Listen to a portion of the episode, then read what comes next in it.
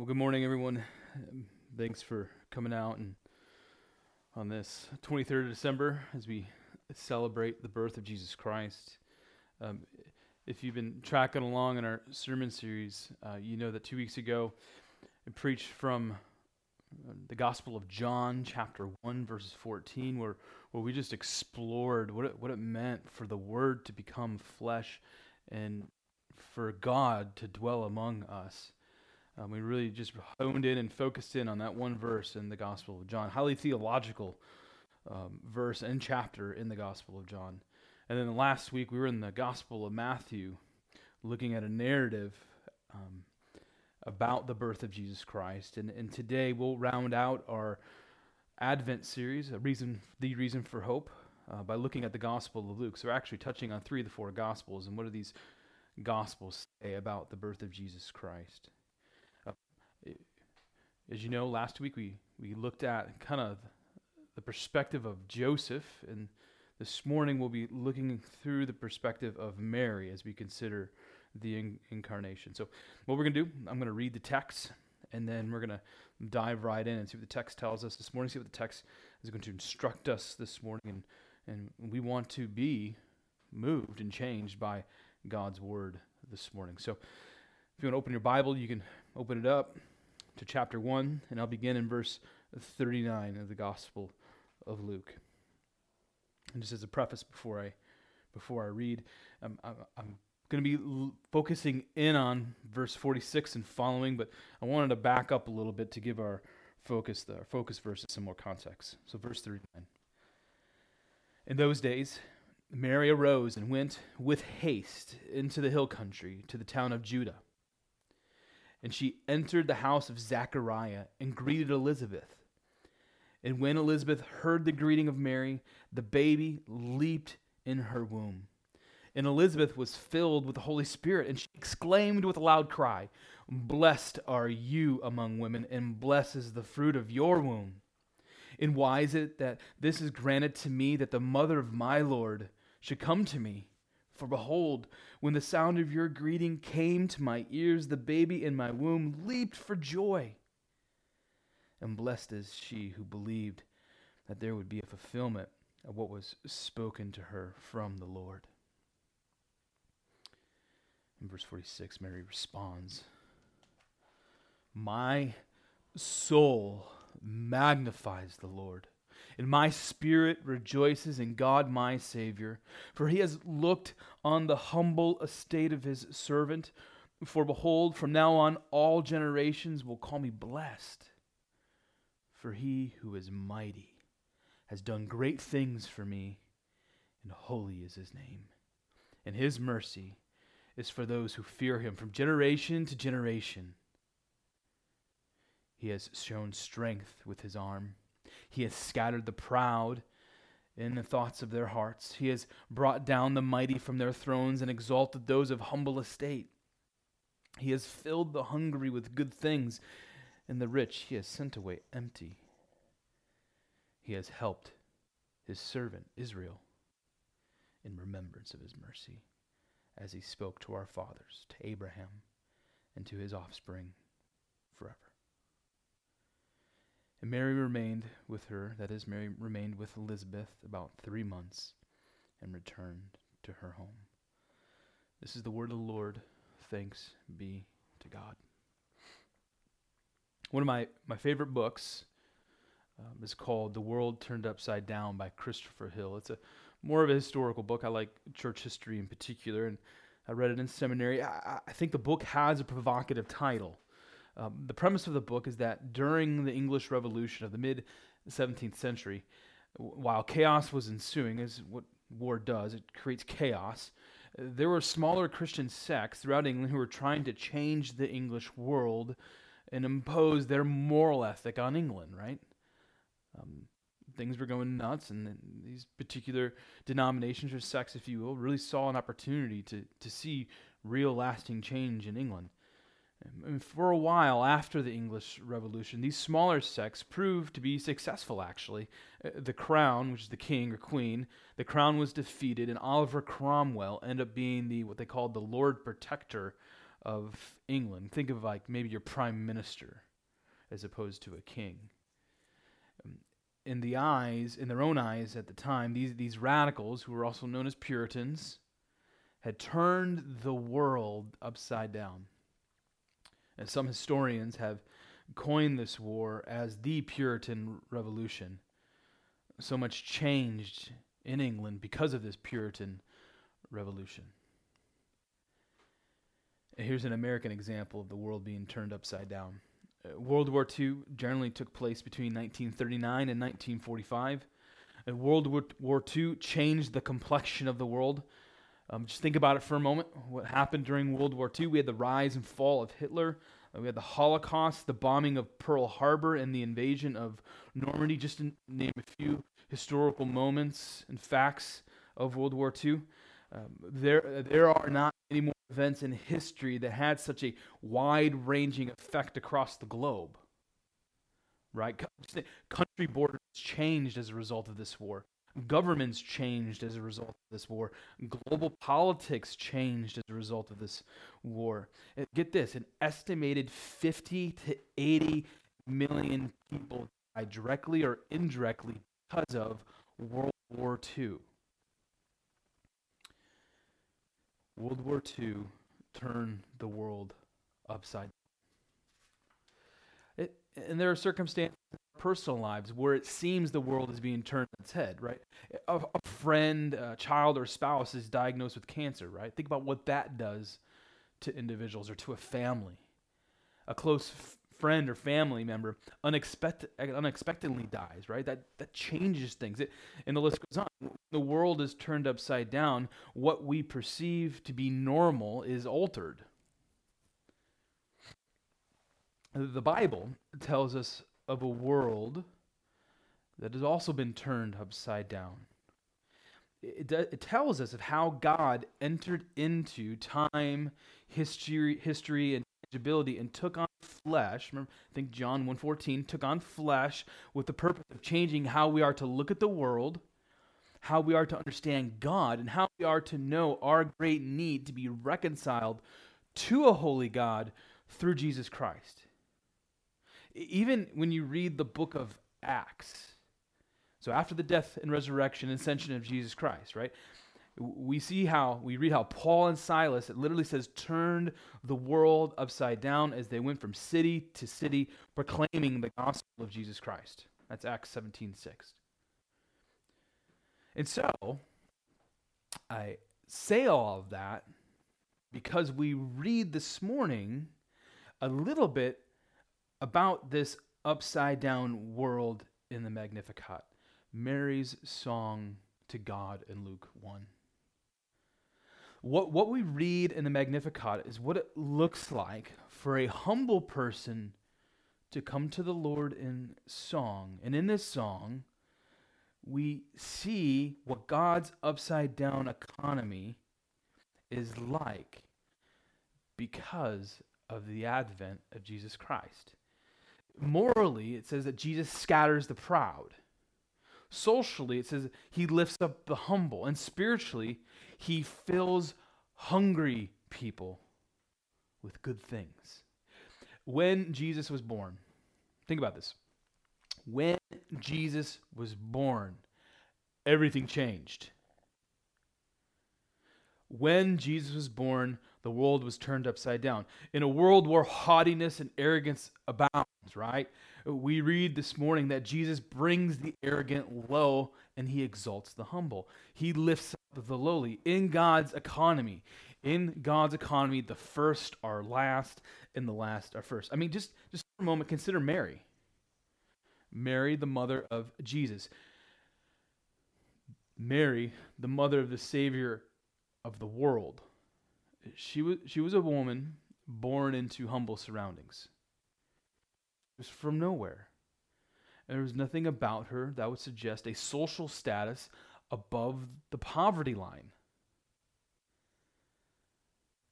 From the perspective of the world, Mary was a nobody. There, there was nothing in, about Mary's life that would suggest that she was going to give birth to a king. We, we get a reminder of this also, like think King David, right? King David, the, the last in a line of uh, men and boys in a, in a family, is he was a shepherd. Shepherds weren't highly thought of, and yet God taps him and says, "Yeah, ah, hey, I'm going to use you to accomplish my purposes." And so, same thing with Mary, right? God uses Mary. God uses the most unlikely people to accomplish his purpose. So it's pretty remarkable when you stop to think about it. It's not how we generally think in this world. We're looking for people with talents and gifts and name recognition. Uh, not God. He's looking for humble people. So he, he, here's how I want us to look at our passage this morning this song, this Magnificat, song to God. First, I want you to see what it looks like to humbly sing to the Lord. Like I said, the Magnificat is a song. So I, I, I know that due to circumstance, our music folks were out of town. We weren't we didn't sing this morning, but you know, 99.9% of the time we do sing every Sunday morning as an expression of our adoration and devotion to the Lord. And so we want to see what, what, what it looks like to humbly sing to God. Uh, the second thing I want to, want to see this morning is there's something about what is being said. Right? There are specifics. What, what is Mary saying about God. We want to allow Mary's words, uh, which are a tapestry of woven theology informed by the Old Testament, we want her words to instruct our hearts. We actually we want these words to move our hearts this morning. So the second thing we'll look at is what are these what are these specifics? And then third, finally, we'll see in this song God's utter authority to humble what this world raises up. Right? And they kind of think about it as bookends, the third and the first point. They really focus in on humility and that contrast of pride. The, the latter part of this song is an expression of God's utter sovereignty over the world. So, so those are kind of my thoughts about how I'll be driving this message this morning, the Magnificat. That's how I'm going to walk through the text we do read that the song which Mary breaks out into is in the company of her relative Elizabeth, right? Elizabeth was also pregnant at the time with John the Baptist. Uh, while there's much we can glean from those verses preceding the Magnificat, um, there are a few, few things I want us to just take notice of here. Uh, first, Elizabeth was really old. You know, think um, Abraham, Sarai, right? Sarah became pregnant at a very old age, right? She was past childbearing years. Elizabeth was past childbearing years, yet God graced her with the gift of pregnancy.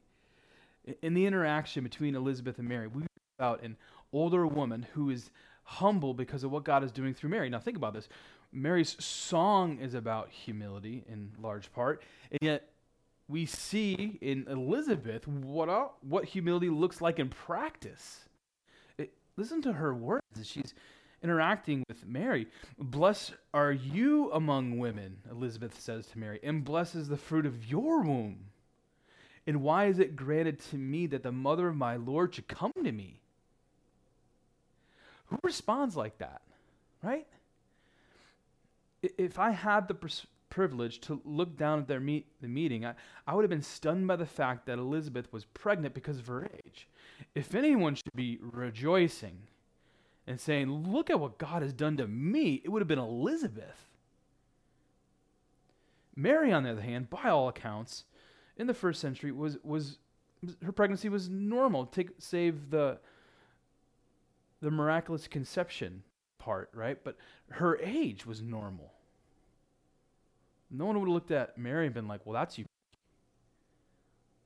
But, but Elizabeth over there, my goodness, how old are you and you're pregnant? And yet, Elizabeth is humble. It, here's how one commentator expresses the attitude of, of Elizabeth We should not miss the absence of all jealousy in Elizabeth's attitude to Mary.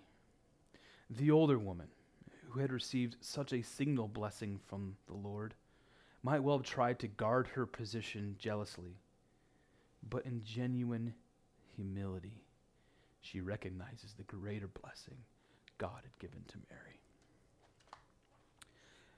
Elizabeth knows the significance of what God is doing in Mary. She even calls the baby in Mary's womb, my Lord. Before Jesus takes a breath of air, before he performs a miracle, before his stunning and life changing teachings, before he would take the hard road of suffering and death, Elizabeth calls him my Lord. Uh, I said this last week, and I'm going to repeat it right here. It would do our souls well to have this childlike faith.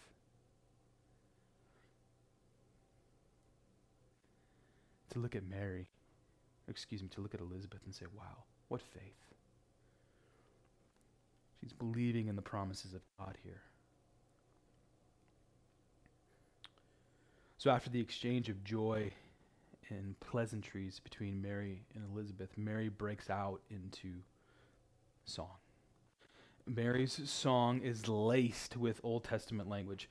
She sees what God has done to redeem Israel, and she understands what God continues to do to save. He's going to fulfill his promises. Verse 46 and 47 should instruct our worship, our singing to God. Here's how even though Mary sings in the first person, she focuses all of her attention on God. Mary says, My soul magnifies the Lord, my spirit rejoices in God, my Savior. More literally, it's Mary saying, uh, my, my soul makes great the Lord, and my soul enlarges the Lord. She, she wants greater capacity, she wants more capacity to bring praise to God cries out and sings out, My soul brings him and honor and praise. And she wants to continue to do that and wants more of that. What the Greek language indicates in verse 46 and 47 is that the entire being of Mary magnifies and rejoices in God. It's, it's not just the words that came out of her mouth. It's not just her lips which bring forth the words. It's not just her hands raised in worship every part of Mary approaches God with awe and wonder.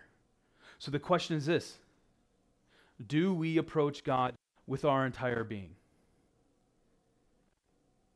Do we approach God with awe and wonder when we gather together on Sundays? Right? God's desire for you is to magnify Jesus and to do so in song. God's desire for you is to rejoice in what God has done in the face of Jesus Christ. On Sundays, when we gather together, we come to corporately celebrate and sing what God has done. On Sundays, they need to be a time to magnify God and rejoice because of God. Uh, without question, Mary sang her song with the song of Hannah on her mind. You might remember Hannah was the mother of the prophet Samuel. Think, think Old Testament, First and Second Samuel, and she too gave glory to God in song because of a much desired pregnancy. Her, her pregnancy was a lot like Elizabeth's and, and Sarah uh, from the Old Testament. She was older and she was well past childbearing years. But she gives us this song of thanksgiving. Here are just a few verses from this beautiful. Song.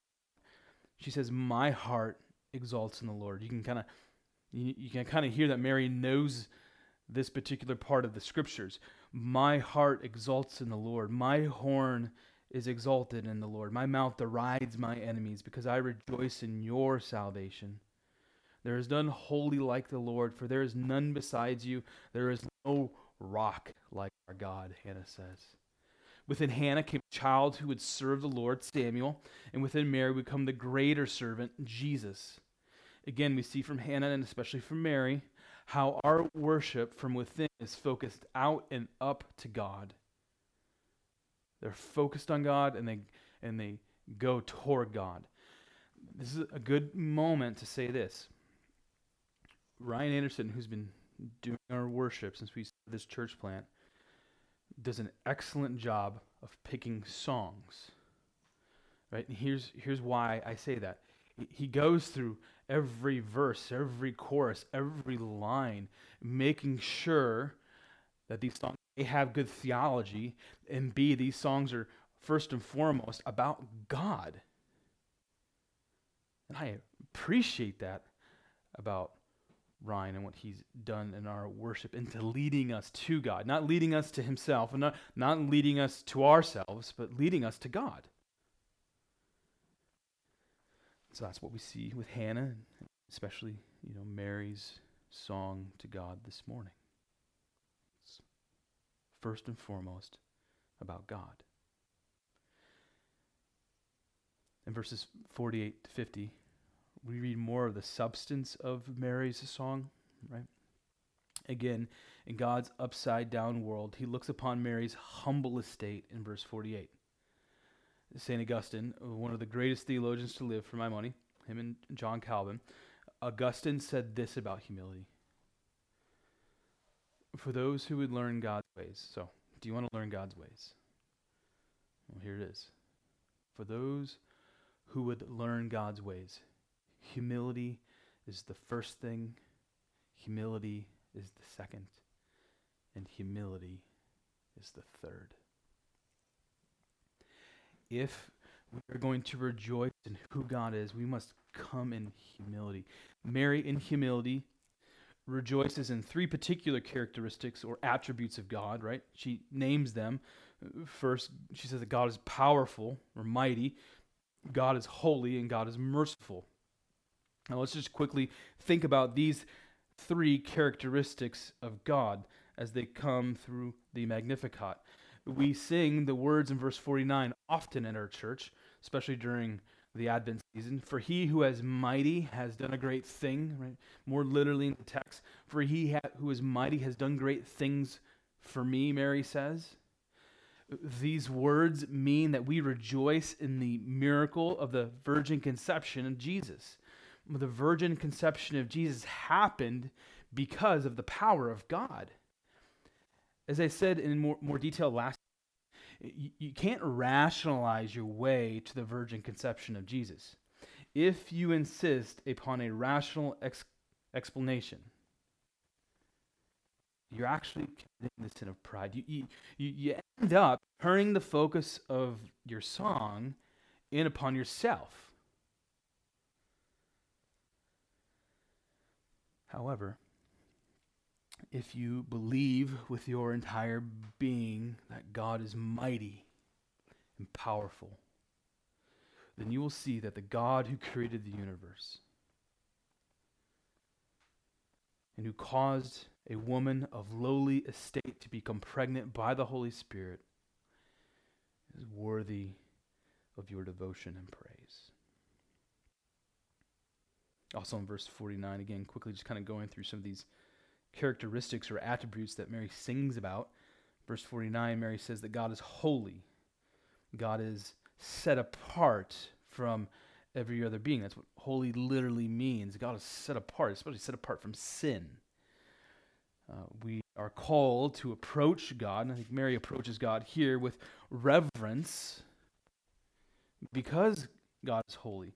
And so may our hearts understand the holiness of God. May the, may the Holy Spirit inform our hearts of God's purity and holy splendor. As a result, may we bow down to God in adoration. It, it, something about the holiness of God is, is not unique in the Bible. Actually, there's some very notable verses in the Bible that where, where God's holiness is sung about. Uh, in particular, Isaiah 6, right? The seraphim say this Holy, holy, holy is the Lord of hosts. The whole earth is full of your glory. And to punctuate the point, we just go to Revelation 4 8. Holy, holy, holy, three times again, is the Lord God Almighty, who was and is and is to come. The humble come to God in their lowly estate to declare that God is holy. He is other than. The third characteristic that is explicitly stated by Mary is God's mercy, verse 50. The mercy of God shows up five times in this chapter. Um, God's mercy is for those who fear him, it says, from generation to generation. Uh, God's mercy has no relation to time, no limitation in time. Whom God loves, he loves to the end, and not only to their end, to their death, but to God's end. And his end is that he might love them still. When God, listen, this is really important. When God extends his electing mercy upon a person, he or she is secured and loved for all time and for all eternity. So when we pull these three characteristics of God together in our worship, we see that the sovereign God, who is above all, is entirely holy and other than from his creation. And God has proven himself to be merciful, and his mercy is most clearly seen when God withheld punishment and death that we deserve because of our sin. God put that burden upon his one and only Son. So I, don't, I don't know how much Mary knew about how the mercy of God was going to unfold through the child in her womb. But her words about the mercy of God are a declaration about what he has done, what, what God has done, and what he continues to do because of his deep love for his people. So, worshiping God, we read, means coming to God in humility and declaring his might and power, his holiness, and, and, his mercy. And praise God we do that here at Redemption Hill Church. We may not sing the Magnificat specifically, you know, word for word, although there, there are verses that we take out of the scripture and put them in a song, a lot of hymns as well. Um, but we love singing about the power of God, the holiness of God, and the mercy of God. Uh, verse 51 marks a transition in Mary's song of praise. She, she moves, I think, from personal reflection and adoration to reflection, and there's this prophetic exaltation. Uh, she's looking back at what God has done, knowing full well that God will continue to be true and faithful. In the Magnificat, we see this, this unique combination in Mary of, of a historian. She knows her Old Testament history well, so she's somewhat of a historian and, and a prophet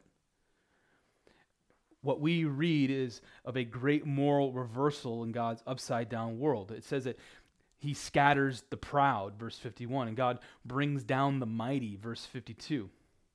The proud, who Mary referenced, were literally the ones showing themselves preeminent. I'm better than you. At least, if not saying it, they're walking around acting like it. They were, they were strutting proud, the arrogant, the conceited. They were first proud in the thoughts of their hearts, as it says, as they inwardly plotted and schemed to perpetuate their arrogance. And oftentimes, these people in the first century were religious. And may that be a warning for us. May we not be religious and proud. May we not come to church constantly judging. May we be a people who approaches God in humility. This goes to show you that nothing changes from one generation to the next until Jesus comes back because of sin is what we see. Proud people everywhere, religious and non religious. In contrast, God's people acknowledge their lowly position and therefore are exalted by God. God's people are spiritually needy and hungry, but in their need and hunger, God fills their souls. Here's another way God has turned the world upside down in Christ. Get this. A person who knows they are spiritually hungry for God is healthy, right? I, listen, I, my life, there's ups and downs, ebbs and flows. Sometimes my relationship with God feels great. Other, other days, it's like, oh, man, what's going on right now? You know, let me just try to be real with you for a moment. But here's the deal Do you hunger for God, regardless of where you're at in your spiritual walk? Do you hunger for more of God? If so, that's a sign of health. Why? because there's always more of God for us. God always has more of himself to give. May we declare with Psalm 63, "O God, you are my God. Earnestly I seek you. My soul thirsts for you," right? It's like walking through a desert and all you think about is water. May we be that kind of people as we thirst for more of God. Psalm 63 continues, "My my flesh faints for you as a dry and weary land where there is no water." like I just said. Uh, the arrogant and proud do not approach God like this. The arrogant and proud think they got it figured out. The humble come knowing their great need for God. So before we eat in a, in a few minutes and enjoy physical food, which is gracious of God to provide for us and to enjoy. But before we do that, may we first feed our souls with more of God. What does Mary tell us about the rich in this passage? Those who think they got it figured out and rejected God, right? Well, they're sent away empty, verse 53. Oh, material possessions may build up, the stocks keep working in their favor, and pride, everything's figured out, right? However, one day there will be a reckoning. God once again will prove himself to be faithful and true. God the Son will come back at the second advent. This morning we're celebrating the first advent of Jesus, but God will come back at the second advent to finally and fully redeem and renew his chosen people and his creation. But until that day, as we live between these two advents, God will help the church just as he's always helped his people. We read that in verse 54. God is with his people, God helps his people. I, I, do, I don't want you to hear a message of doom and gloom this morning, right? However, it is no accident that Mary sings these words right before she gives birth to the Son of God. With the Son of God, the world has received hope. The Magnificat is first and foremost a message of hope. The reason we can have hope this Advent and every day is because of what God has done in Christ. Because of what God has done in Christ, this world has been turned upside down, which causes a believer in Christ to rejoice. Humbly, we rejoice in God's power, His holiness, and mercy. We rejoice knowing that God is for us. We, we rejoice because a baby became a man who was on mission to redeem and restore broken and needy people. So may we be a church who comes knowing that we're broken, and that we need more of God. And so we cry out to him. We sing to him. God, we want more of you. And we thank you.